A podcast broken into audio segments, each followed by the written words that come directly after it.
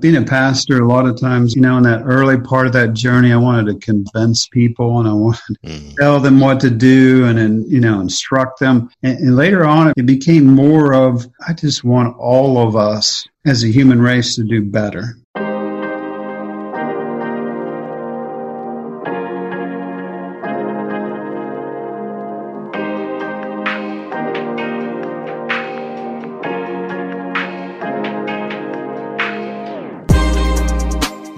Revelations, the place where we communicate truth to power.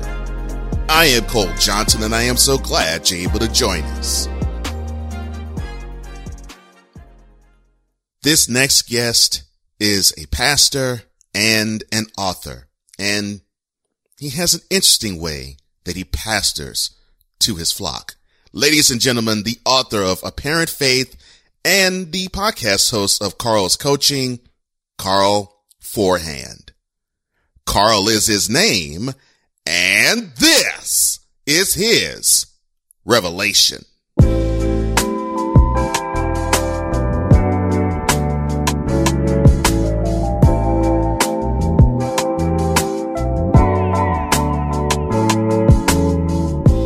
Thank you. I'm glad to be here. And there's other titles that you have too, but uh, I will mention some of them later. Yeah. All right. Now, as we normally do with our first time guests, and we hope that this is not going to be the only time you come onto the show, uh, we start with the segment called Open the Way. Okay.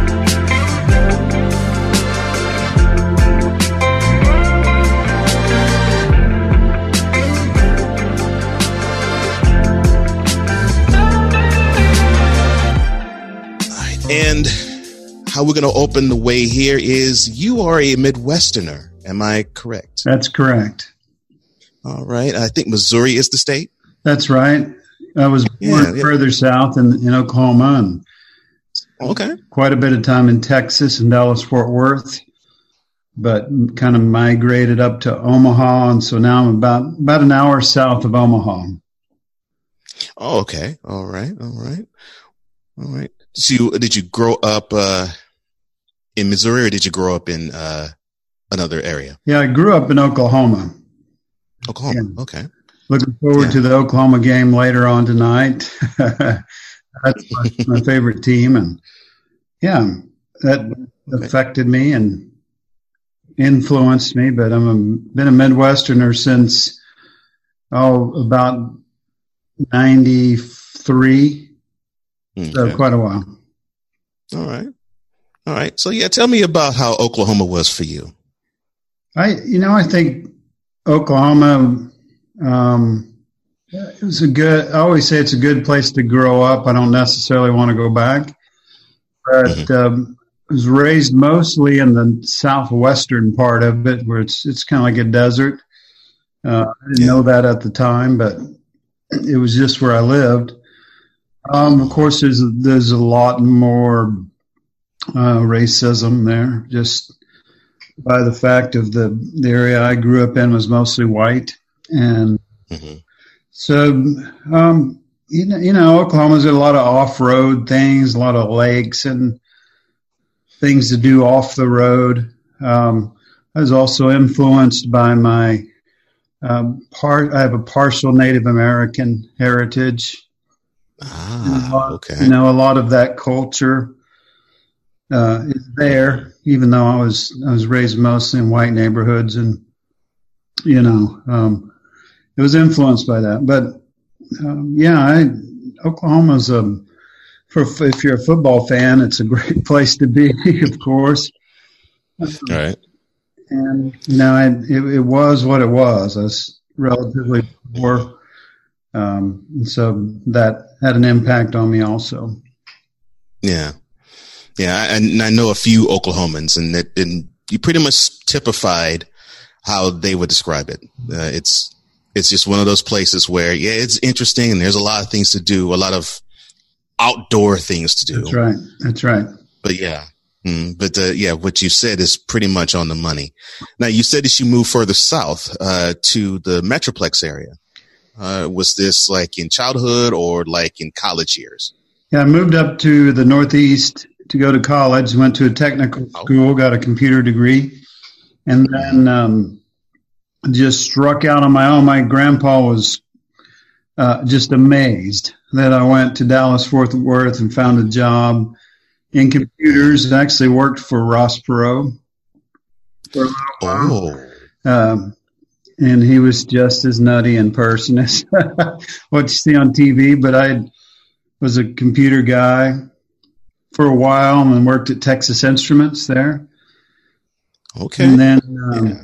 you know, when the job market dried up, hmm we moved out of there. It was um, oh, just a a crazy place for a small town kid to be. Because There was you could do anything, you could eat any kind of food, you, but it was just really fast paced. You know, as Oh, yeah. fast as, as Texas gets. hmm And then, um, you know, I think after a while, I was almost kind of glad that the job market dried up and and I had to move because I I think in you know it, in a way it was kind of killing me, you know, Mm-hmm. live that lifestyle. Right. Yeah, I can understand that. I I have to. I I- just have to circle back. Okay, You worked with H. Ross Perot. Was this before or after he uh, decided to be uh, decided to throw his hat in the ring to be a president? I was before that. He, Yeah, before. It was when uh, around the time that he had sold out to GM, to General Motors. He sold electronic data systems and, and all that to General Motors, and then he, after he sold out, was trying to tell them what to do, and they finally got rid of it. um, but I would go down to um, come over from the data center over into the corporate headquarters. He'd be down eating breakfast and just have a crowd of people around him and have that squeaky little voice. Yet Mhm. people would be all around him, uh, hanging on his every word. Uh, you know, he and he he right after that formed another company that didn't didn't really make it called Perot Systems. Mhm. Um, but yeah, um, used to you know play golf as it were on the golf course there at Forest on Forest Lane, where is where he started everything. Yeah, I I don't think I appreciated the gravity of it when I was there. You know that this was would one day be an international figure. You know, but it was just a job at that. Yeah, Yeah, I can totally understand that. Yeah, and here you are, you're trying to build your career up. So I, yeah, I totally get that. You sort of have one eye toward the career and the other eye toward what you're doing at the moment. And it's not necessarily transfixed on any type of trans, uh, transcendent figure. Right. So yeah, I, I totally get that. I totally get that. right. We didn't. You know, I couldn't have cared less about politics at that time. Right. And really didn't care much about religion or anything. Just, Mhm. just making a little more money, getting out of the situation that I came from, uh, Right. moving, you know, moving up in the world or whatever I thought at that time. hmm Now you, uh, yeah, that, yeah, that's pretty much how a person around late teens, early twenties, and probably even mid twenties would think. So I totally get that. Yeah. All right. So how was the home life for you growing up? Uh, you know, there's a lot to my home life. We were, like I said, we are relatively um, poor. And again, that's, you know, I don't know what you compare that to. But um, growing up, my, you know, we found out later my father had a few affairs.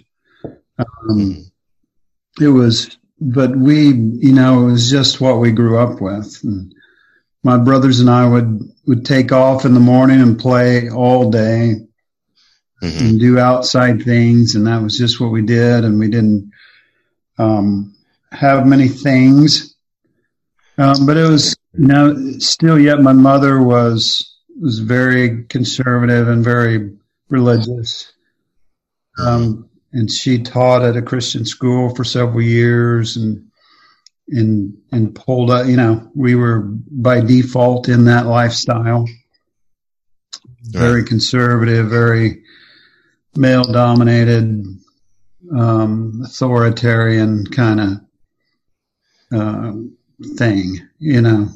Right. Mm-hmm. Yeah. And so, I mean, I mean, that's what we grew up with. That's what we knew. And, um, you know, I was ornery. I was, um, you know, learned to steal when I was in junior high, you know, and, um, you know, I, even though I was in a really conservative evangelical uh, play, you know, setting, mm-hmm. I was still pretty, pretty ornery and, uh, didn't get in big trouble, but, but that's just because I was sneaky, I think.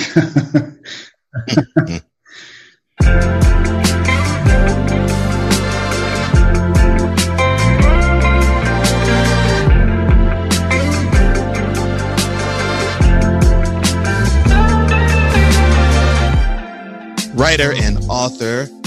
Uh, honored to have him here. Carl Forehand joining us on Revelations, and he opened the way quite well. And we're now going to segue into the next segment, which is called Bridge to Prosperity. Hmm.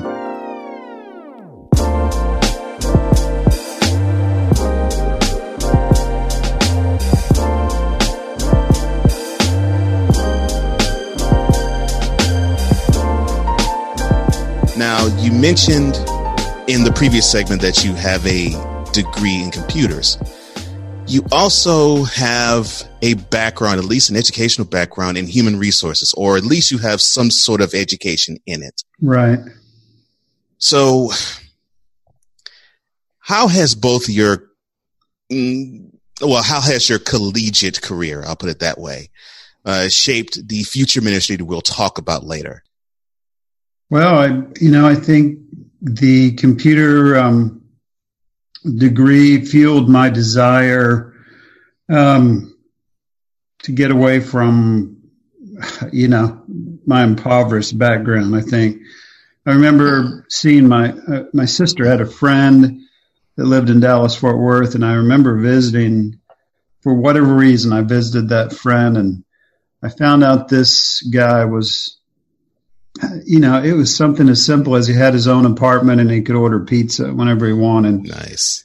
And that to me was like, I, I want to live that lifestyle. Mm-hmm. You know, yeah. I want to be, you know, I don't want to be hungry and I don't um, have my own place. And so, you know, that kind of fueled the first segment of my life, that first nine years in Dallas, Fort Worth, that, that I was just trying to meet some goals that I'd written down of making a certain amount of money, um, having a car, having my own lifestyle, and, and, and eventually, you know, having a family.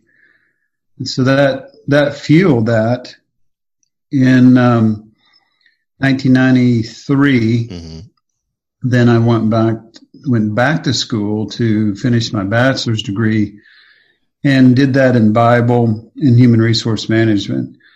Um, it, was honestly just it started just to finish my degree. I wanted to have a bachelor's degree instead of an associate's, and and had some experience in in my field that I was in, so I could work. But um, was also kind of had a different desire, maybe to help people, maybe to to move into, um, you know, I, I really didn't know clearly where I was going, but um, Grace University in Omaha offered a degree completion program, and I uh, kind of jumped on that.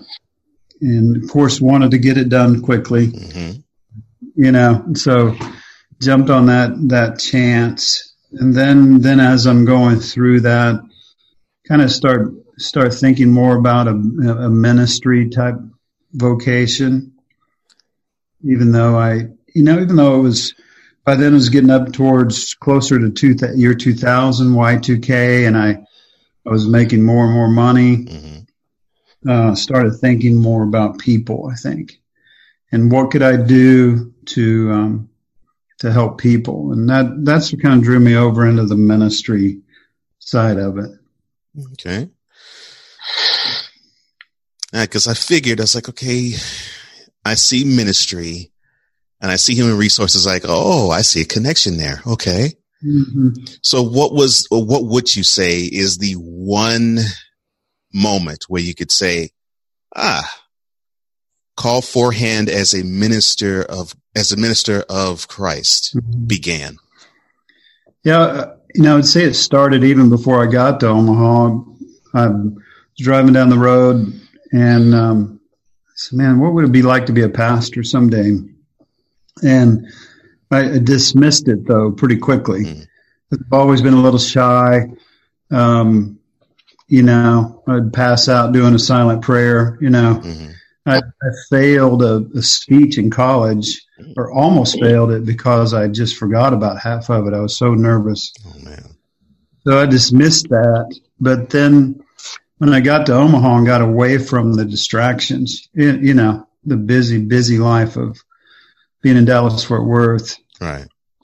Um, it was another one of those experiences of just kind of driving down the road and going, I, I think I could do that. You know, I think, um, and I think I'd be good at it. I think my heart is, is geared towards that. And so, with, you know, with the bachelor's degree and partially in Bible, uh, just kind of gave me the confidence that, yeah, I could probably do this. Yeah. Hmm. Yes, it's funny how confidence can just be the the rocket booster to a whole lot of things. Mm-hmm. So, uh, what I have encountered with many ministers is that they normally have had many ministries, and normally the one that seems to be the one that speaks to people the most is not necessarily the first one. Right. What was your first ministry? Oh, the first was probably um, uh, youth ministries, mm-hmm. and so as I'm training, um, helped out the church, and of course I gravitated back toward um, the church that I came from. Um, you know, when you're insecure, when you have, um, uh, I would call it, you know, when you feel rejection throughout your, you know, if you've had some rejection throughout your life, you go to the thing where you can fit in the best. Right. And so that's, that's what I was drawn to It was a, the denomination that I came from that I could fit into the best and, and wouldn't feel too much rejection or didn't have a big chance of re- being rejected, you know, and that's the way I kind of felt about it. But, um, as, you know, then that, so that was youth ministry and things like that that, that I could do. You know, you could do fairly easy without a lot of um, credentials. You know, and and it was fun.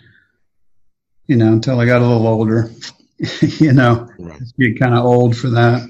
But right, yeah. yeah, totally understand that. Yeah. All right. All right. So, uh, did you? It's it's funny. I'm hearing human resources uh, person, um, computer guy. And he's gone to ministry. He's done youth ministries, but I haven't heard much in the way of writing. So when did this become a part of your everyday life? Hmm. That's a good question. And it, it actually was, was, um, the seed was planted in, in high school. Hmm. Um, I, I hated English. And, and, you're not the first writer I have heard say that. That's right. Yeah. I, I literally hated it. Um, I would cause all kinds of problems in class. But then um, two things happened. One was I was in a play, obviously unnatural for me to be in a play, mm-hmm. um, but participated in the junior senior play. And then, but the big thing that happened was an English teacher who um, challenged us to do creative writing. Oh. And when she did that, she threw out a lot of the rules, like don't worry about, you know, don't worry so much about grammar, don't worry about so much about spelling, but but letting your mind flow and just let loose and let this out, and um, and then um, re- received a lot of praise for what I wrote I remember writing about uh, something kind of dark, like a suicide or something, you know, and and she just said, "Oh, that's the best thing," you know, and, and praised it. Mm-hmm. I, I I just enjoyed that process of you know whatever's in my mind, letting that letting that out, and and finding that flow. I would call it flow. Uh, mm-hmm.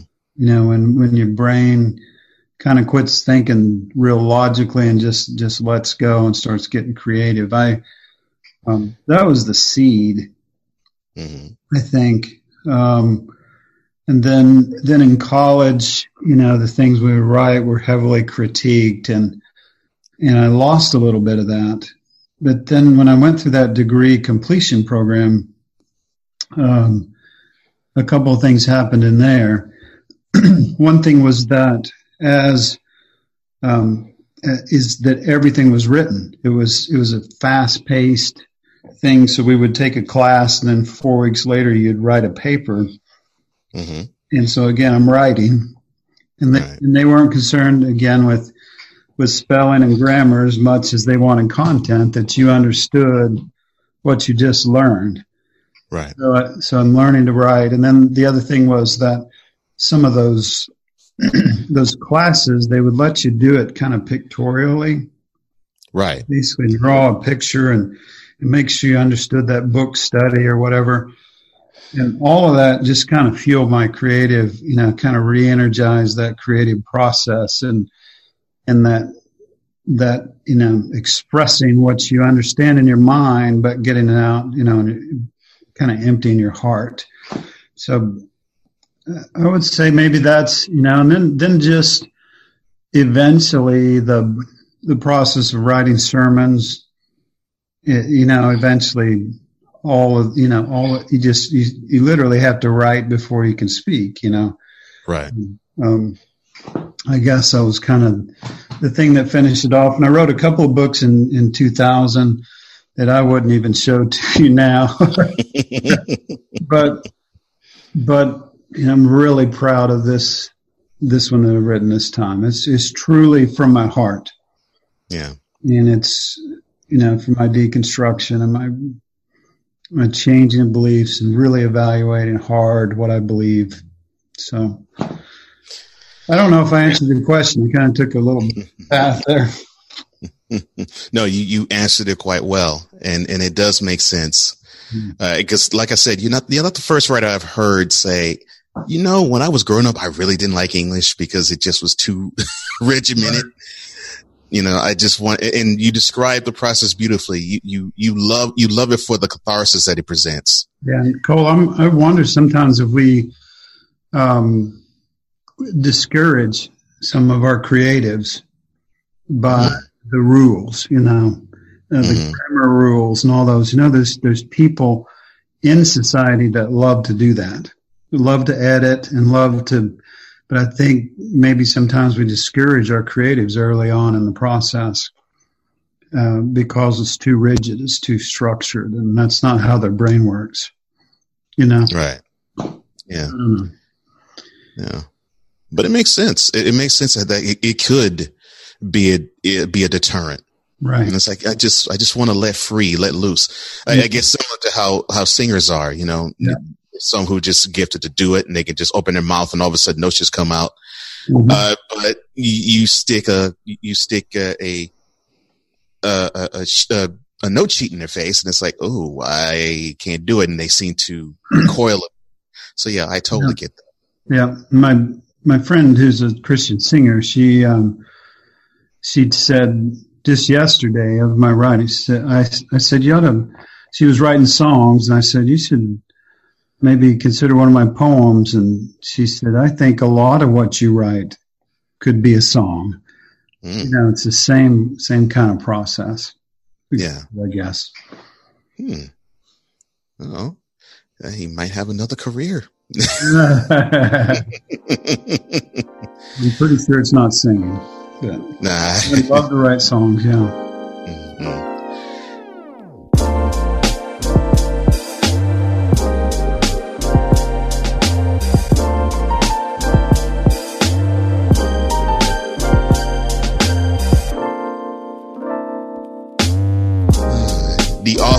Of Apparent Faith. Carl Forehand is joining me on Revelations.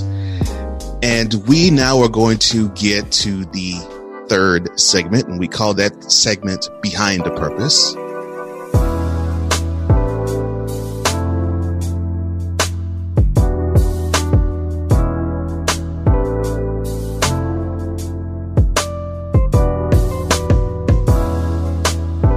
And there's two touchstones I want to hark on and touch on in this segment. Uh, you mentioned one of them, uh, which is uh, the pastoral aspect of you. Uh, the other is you are a life coach as well. So how did Carl's coaching become a thing? Carl's coaching was kind of born out of um, um, this desire where I've, you know, over the years being a pastor, um, just found my, um, I remember saying, you know, it's just, I feel really ineffective as they, they expect you to be a counselor as a pastor. And a lot of times there's no training at all. Right. Uh, and I, felt ineffective because I was just trying to give advice and I didn't really feel qualified to give that advice. Um, mm. Coaching, um, when I found out about a, a coaching program, is called Spiritual Leadership Coaching. Okay. Spiritual leadership coaching is um, instead of instead of asking instead of um, giving advice. It was it was asking people questions and helping draw out from within them the answers they probably already had, mm-hmm. and that intrigued me a lot. Um, you know, unfortunately, it was in a denomination and a belief system that I was kind of kind of wrestling with. Mm. And as I began to wrestle with that, one of my fellow um, people I was going through with kind of I don't know if you'd say ratted me out or whatever, but this, you know, denominationally based um, coaching program, I didn't quite get to finish. Mm. But I had um, later, so but the Carl's coaching was still had had been kind of birthed then, and, and what it what it evolved into is not necessarily me sitting down with people and saying, you know, uh, let's go through a session and let me sell you a session and you come on and me coach you.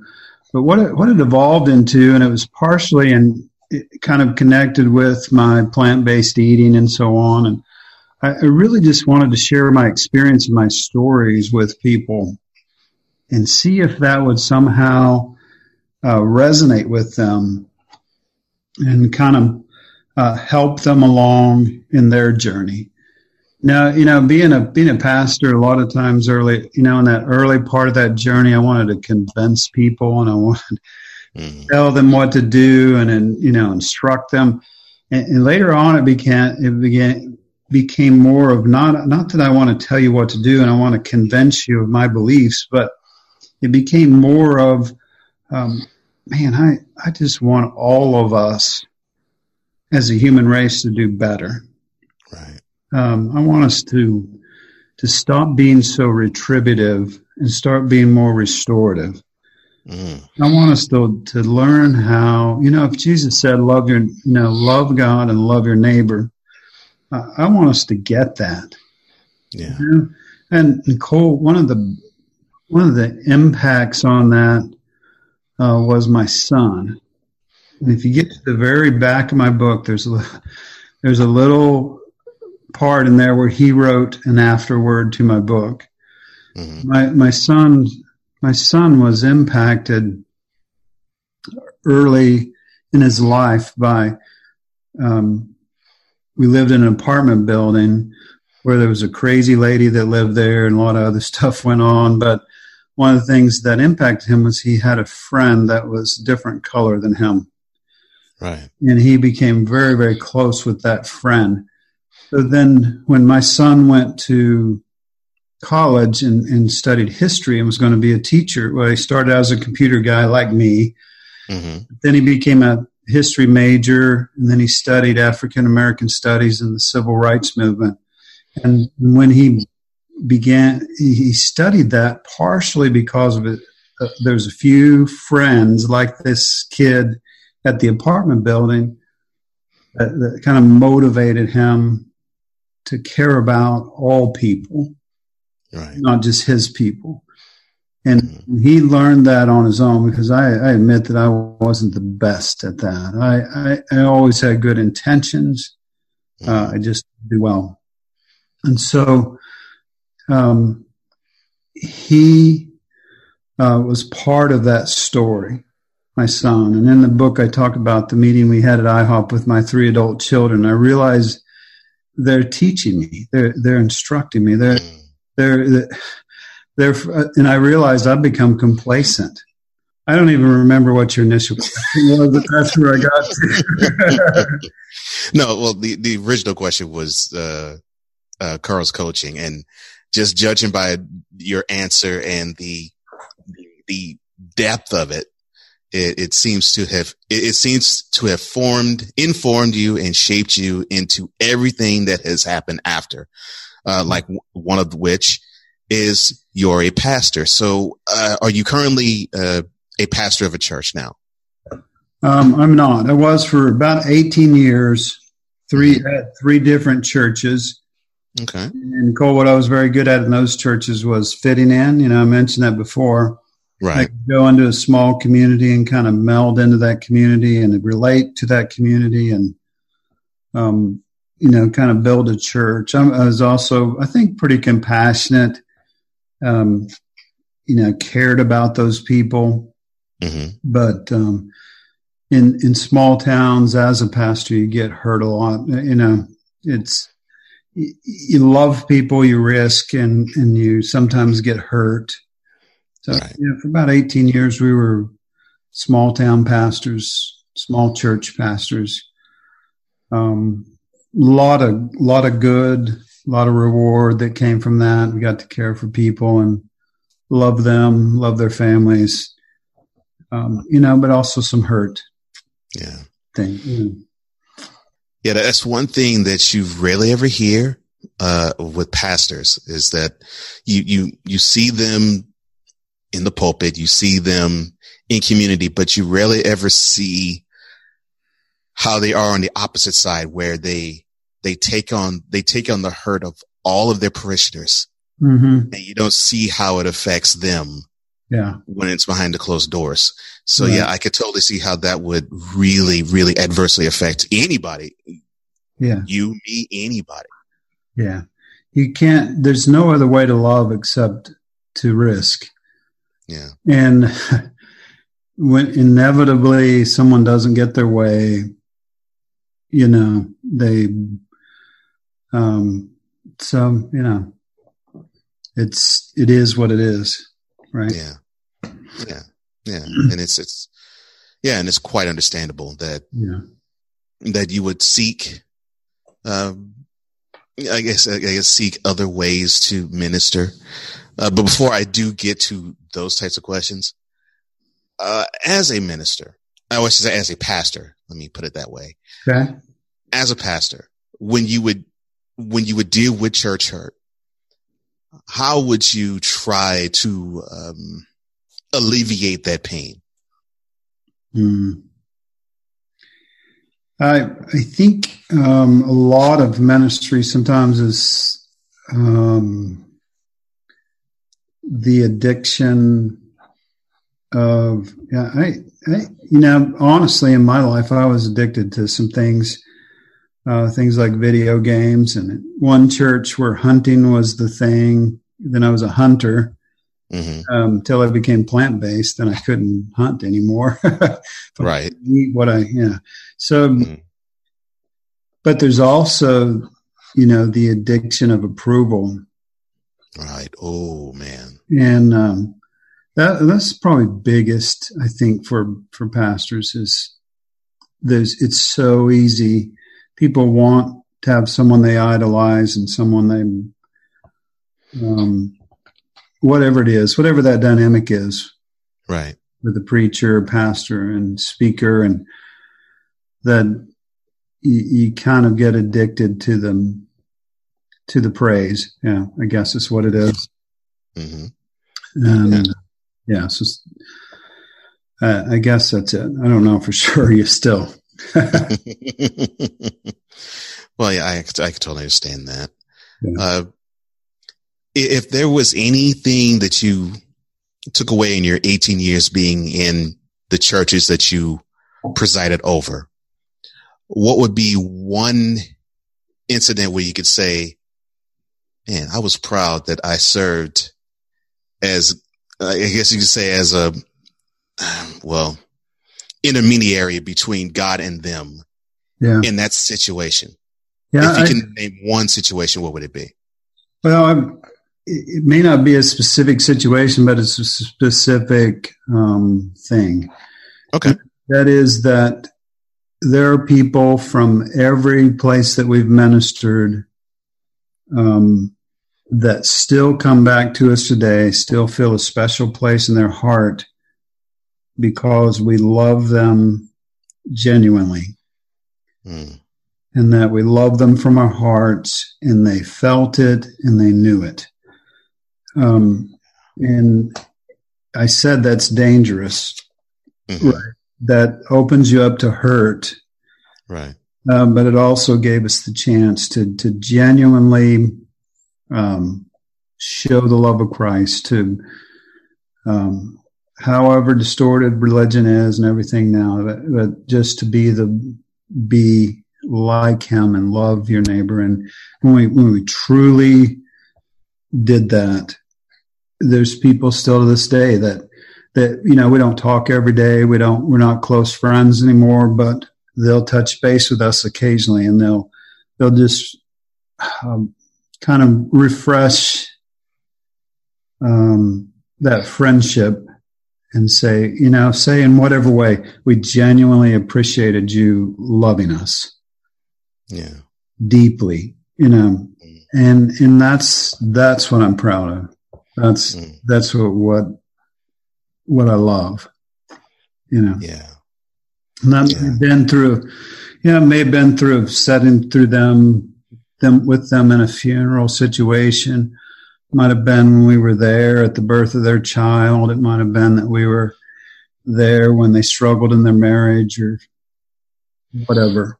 But but just that we were uh, we genuinely loved them Mm. And so, in a way, that's worth it, right? Oh, yeah. yeah. That's totally worth it. Yes, totally worth it, right? Yeah, totally worth it, considering that that's the charge that Jesus levies upon us that we're supposed to, yeah, love. you know, love, love, God and then in turn love one another as God loves us. So, yeah. Right. Exactly.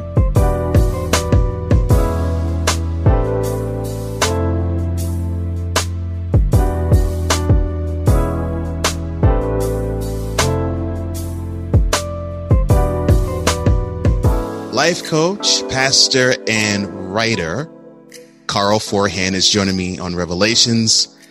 And we've come to the last segment of the show. It is called Bring to Light.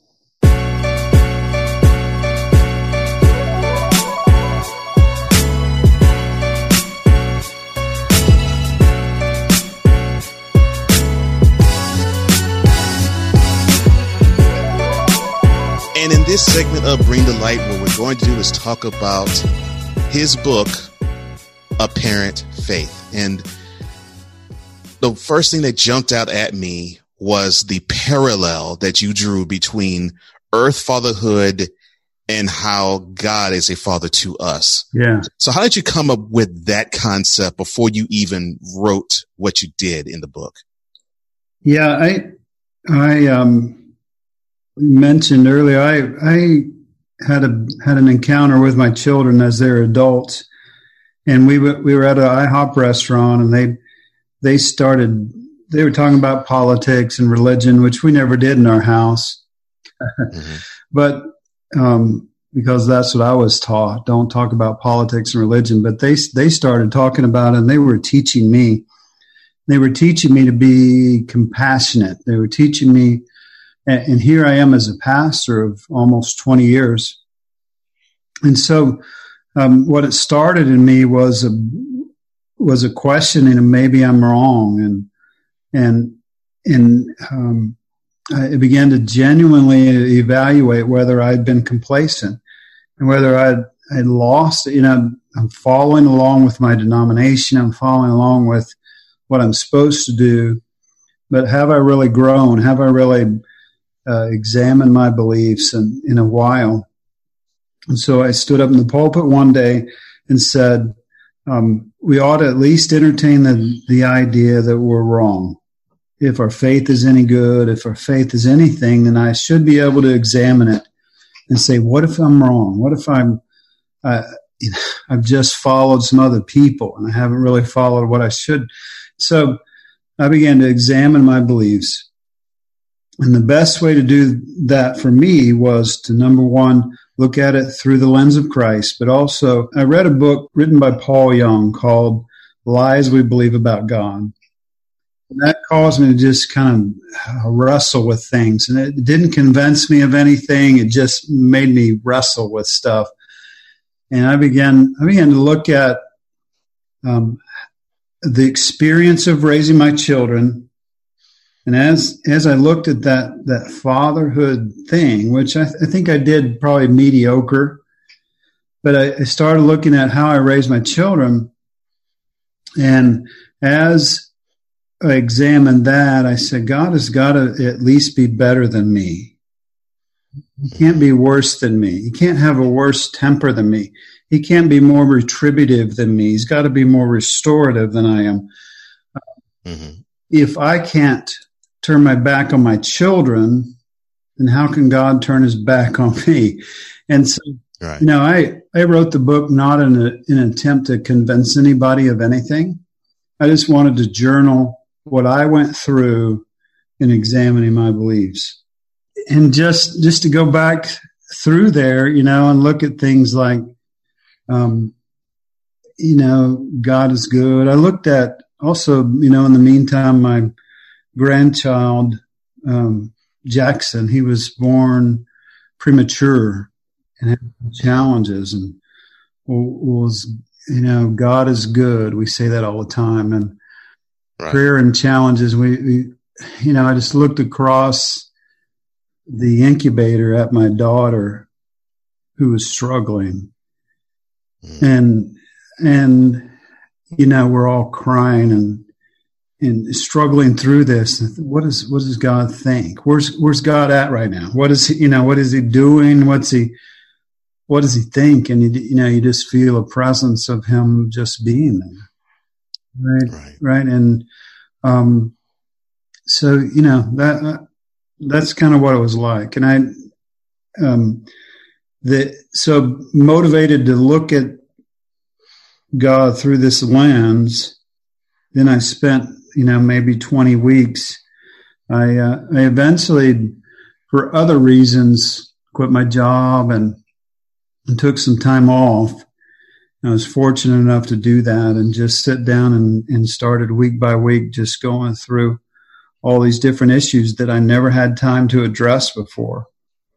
And started to apply that lens of how did I treat my children? How did I think about my children? You know, in simple things like celebration. How did I celebrate with my children when they learned how to ride their bike? Right? I didn't I didn't make them praise me. I didn't make them tell everybody how great I was for helping them ride the bike. We just celebrated together. And, and how you know how does that relate to how how the Father, Son, and Spirit relate to us? So mm. yeah, I again I've wandered off from your question, but no, no, you did fine. You did fine. You did fine because it actually led me to the the next question I was going to ask. Outside of the juxtaposition that the book basically raises, the comparison between earth fatherhood and heavenly fatherhood, what in your mind as the author is the most important lesson to gather out of the manuscript? I would I would say the most basic message is that God, I just wrestled real heavily with the idea that God is either retributive or restorative. Mm-hmm. Either God is out to pay us back for something that he knew we were going to fail at, mm-hmm. or God is restorative. In in my mind, the greatest story ever told was the prodigal son. Mm. That it just brings tears to my eyes when I when I think about that that story. The story's been painted, it's been rewritten, it's been told about forever. That it, it wasn't the son um, correcting his ways or anything. It was the father that ran out to meet him and however good or bad of a father I was, mm-hmm. um, uh, God's better than me. And, and, God is more like that prodigal father. Mm-hmm. he's restorative. And his yeah. heart is to restore us. We can think about race relations or any of that kind of stuff. God's heart is not to pay us back. God's heart is to restore us. Yeah. And and I guess yeah, that's the biggest thing. And that in all of those eighteen or so topics that I danced around, and some of them, some of them I dug in deeper than others, you know. Mm-hmm. But but uh, you know, just like just like nationalism and you know love for war and things like that, you know, where's God's heart in that? Does does God does God sit on one side of the Civil War and say, you know, I'm for this child and not for that child? Does God sit on one side of the Mexican American border and say, I'm more for you than I am for them? Yeah. You know what I mean? Mm. Is is God restorative or is God retributive? Is God petty? That's, mm. that's the thing. Hmm. Well, I mean, just in reading the Bible and, and understanding as much as I can of its nature, I can't say that I know all of its nature because the next person who I meet who can understand fully, fully God's nature will be the 1st mm-hmm. But in just understanding God's nature as best as I can tell, yeah, things like being petty and being full of retribution, that is not him. That, that just, right. he, he doesn't strike me as that type of figure and like and and then like you said in, in, perfect parable talking about the prodigal son he does strike me as the sort that no matter how far you have drifted away from him no matter how deep you may have sunk in sin how mm-hmm. how wayward your ways may be even currently. Right. God still has his arms open and saying welcome son or daughter. Mm-hmm. i mean he just is that way. Mm-hmm. he's welcoming. Yeah. And he and he and he doesn't judge and he discerns, but he doesn't judge. He doesn't say, yeah, you're horrible. Right. It's you're mine and I want you to come to me. And I love you. And yeah. And I love you and I unconditionally do so. Mm-hmm. Yeah. And I think that, I think that lesson for some reason we get into these inane, and I do say inane mm-hmm. battles between Christians and atheists. Yeah or Christians and other religions, it that mm-hmm. that factor seems to be lost. That simple factor of mm-hmm. we believe in a God that's just saying, "Look, you can have whatever blemish you have. You're human. Yeah. I just love you. I love you. Yeah, that's right. Can I tell you a story real quick? Do we have time? Yeah, we got time. All right. This um, past summer, it's it's like the middle chapter in my book. It's on page 93 out of 178. So um, it's called The Tea Shop. And as we were on kind of an adventure, and I I wanted to ride scooters and I wanted to do all this adventurous stuff, and in Taiwan, we're in Taiwan where my son lives, and mm-hmm.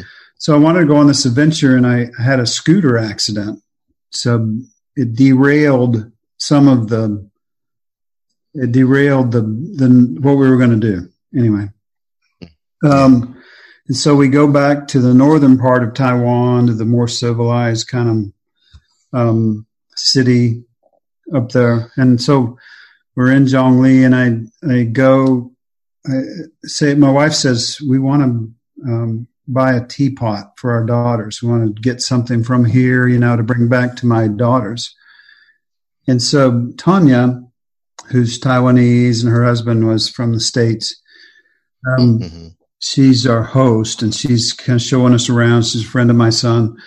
And she said, okay, get in. And we go to the tea shop and he takes us into a tea shop.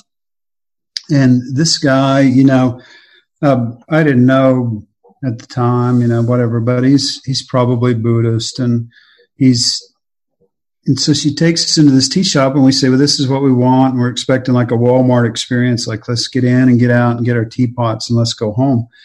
And right. He said, no, sit down. so that began an experience.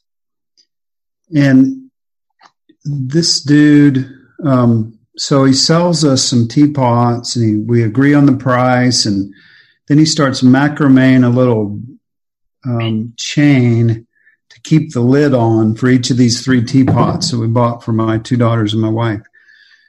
Mm-hmm. And then he um, starts telling us about his practice, his yoga type practice, you know, and he's yeah. he's demonstrating his flexibility and all these things and telling us about his practice. He's all lit up and all excited. And um, then he found out we were vegetarian, we were ve- vegan, and he starts. He says, "Oh, you know," and he says something to his wife, and pretty soon she brings out tofu and and brings us a meal.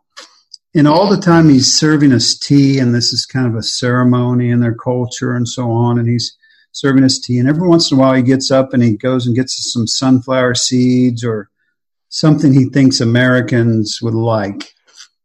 And you right. go bring them back and show him, go give them to us, and he's all giddy, you know. And um, then he sat down and he he started to write something on paper. And I asked Tanya, I said, what is he writing? She said, well, it's hard to explain, but, um, you know, it means something to him. And I said, well, is it about us? And he said, yeah, it's about you. And I said, wow, that's really touching. You know, I started, my eyes are starting to tear up and, and then, then he brings out this, this liquor. I don't know how you feel about drinking, but, uh, he mm. brings us out this liquor, and the dude, there's several guys that are kind of hanging on his every word in the shop, and and they they say, yeah, that's a that's a special stuff, a special stuff, and it's unopened. It's like a mm. holiday liquor that they don't right. usually give to foreigners. And he gives he gives him he serves me some of that. And I, I don't remember much about it except it was pretty strong. right. um, but he and then he you know he's he's writing for us and he's he's serving us.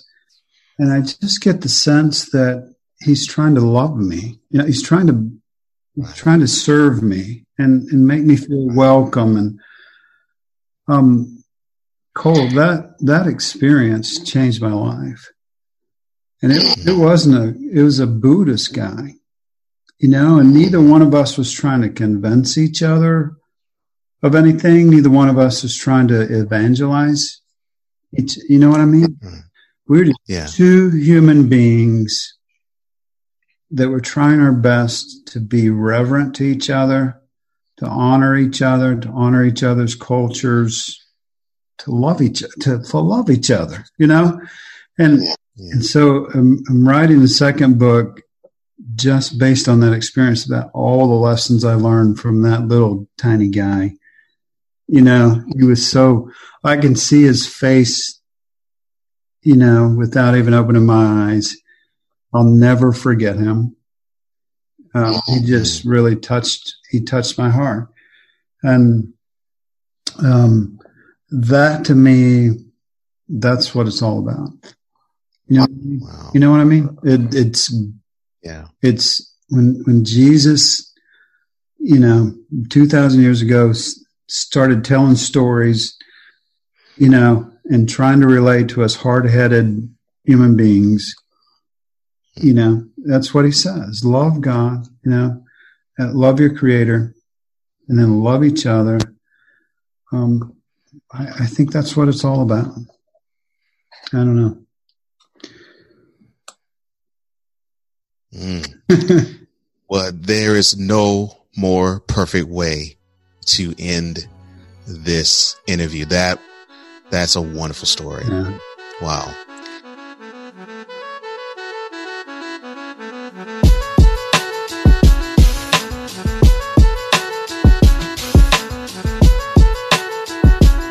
And well, I am I am glad in a way of not wanting to leave this interview, but being blessed by the story I just heard. Mm. I'm so glad we've come to the end with that story because uh, hopefully it will touch your hearts as it has mine. Uh, this has been a wonderful, wonderful experience. And the last anything that we do is the segment called plug tuning. And basically it is a, an ode to a hip hop group. And it is where you get, sir, the privilege and the opportunity to tell everybody where they can find you, where they can find apparent faith and where they can possibly find the future book you just said that you're going to be writing. Yeah. Yeah, it's actually already written, but Carl's coaching is um, it's just carlscoaching.com. It's with a K, not a C. Um, carlscoaching.com. That's where my blog originates, which also is where my my podcasts come from. And then they go out to iTunes and so on once I put them there. Um, the book, Apparent Faith, What Fatherhood Taught Me About the Father's Heart, is on Amazon, it's on Barnes and Noble, it's wherever you can find books. Usually, you can find it.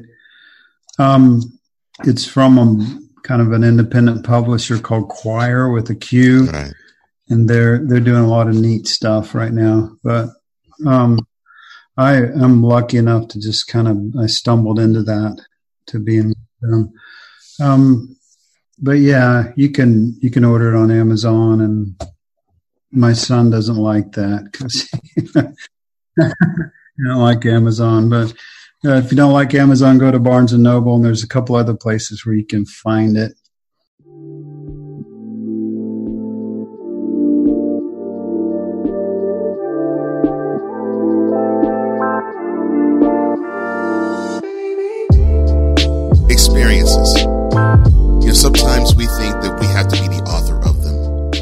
Sometimes the experiences that we have are generated by what we come across, come to, what we actually see and stumble upon.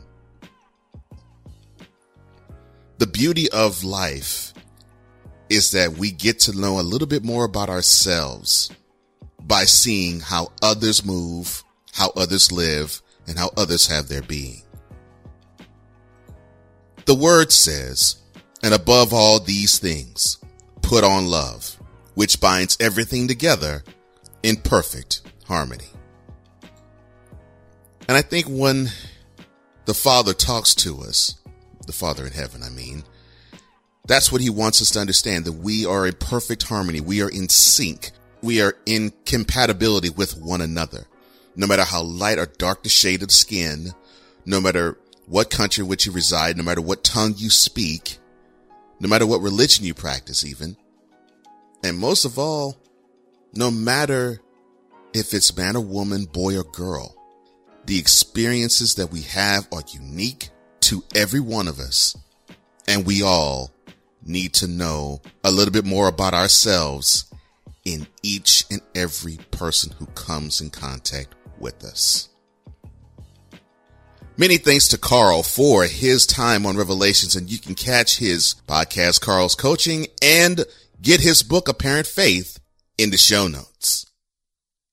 For changing the world one conversation at a time, I'm Cole Johnson, and this has been Revelations.